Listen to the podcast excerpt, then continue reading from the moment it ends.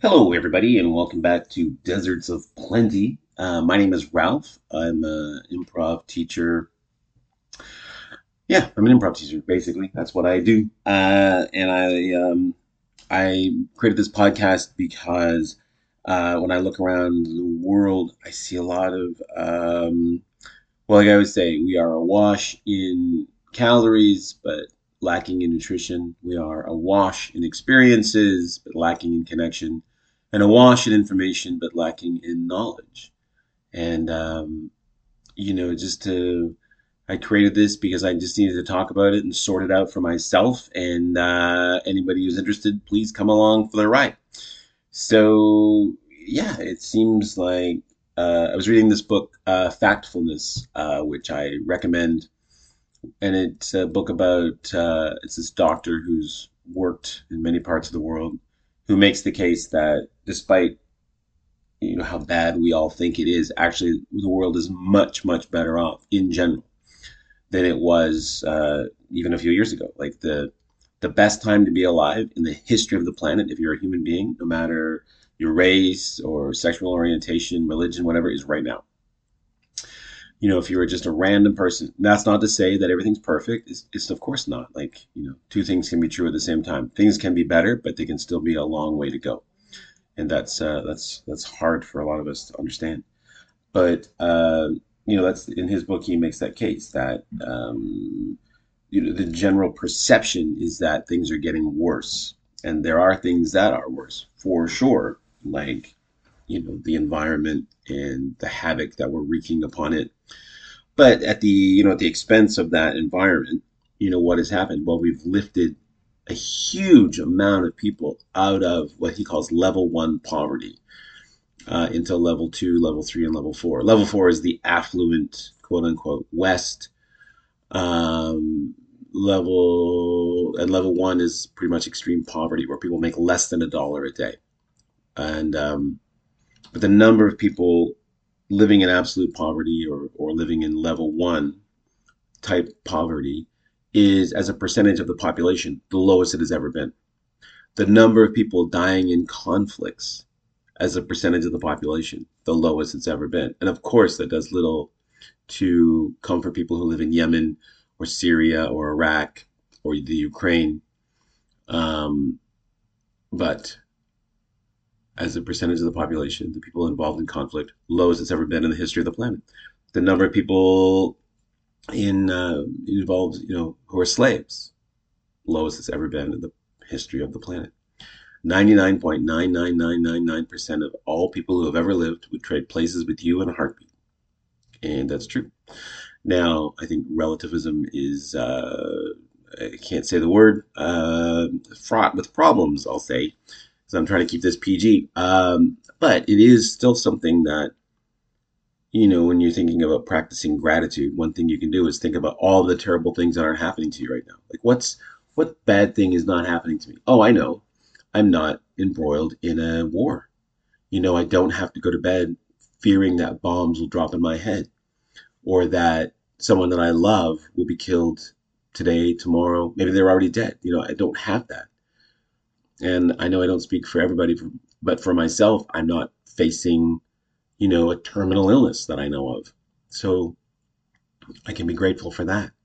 Uh, I'm grateful for my, you know, so yeah, think about all the terrible things that could happen to you. I'm not, I don't have to worry where my next meal is coming from. Throughout history, people have had to worry about things like that. I don't.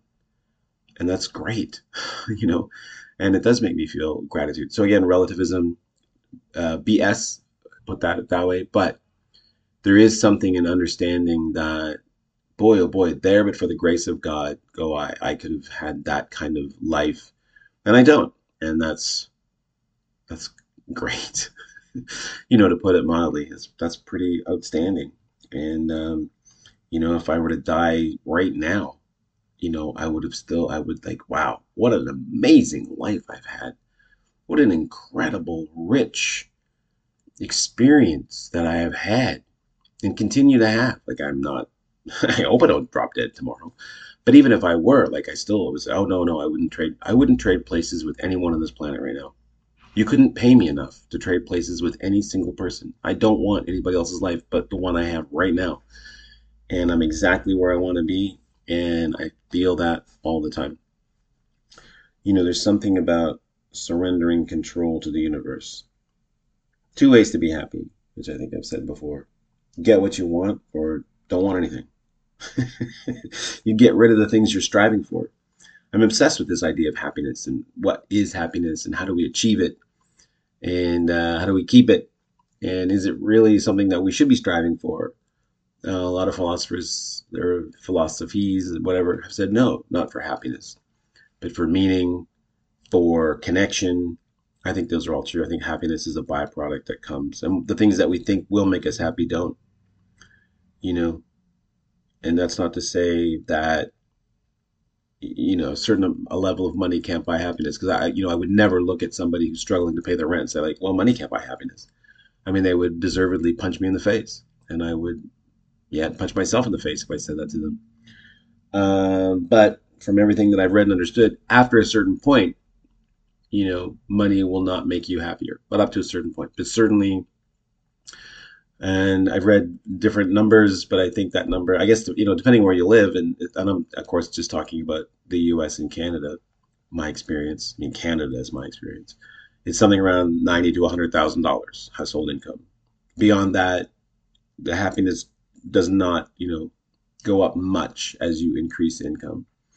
But certainly, having an ability to not worry about things, uh, send your kids to college, have them have a better life than you had if you have children, or knowing that you're not going to die alone on the street because you've got things and resources to take care of yourself, and you know where your meals are coming from, and you live comfortably, and you can go on trips, and those kinds of things. Um, beyond a certain point, you know, there's no um, money does not equate with happiness.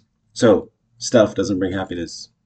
But of course, a lack of stuff can certainly bring misery. As my father used to say, money doesn't buy happiness, but it sure makes your misery a lot easier to bear.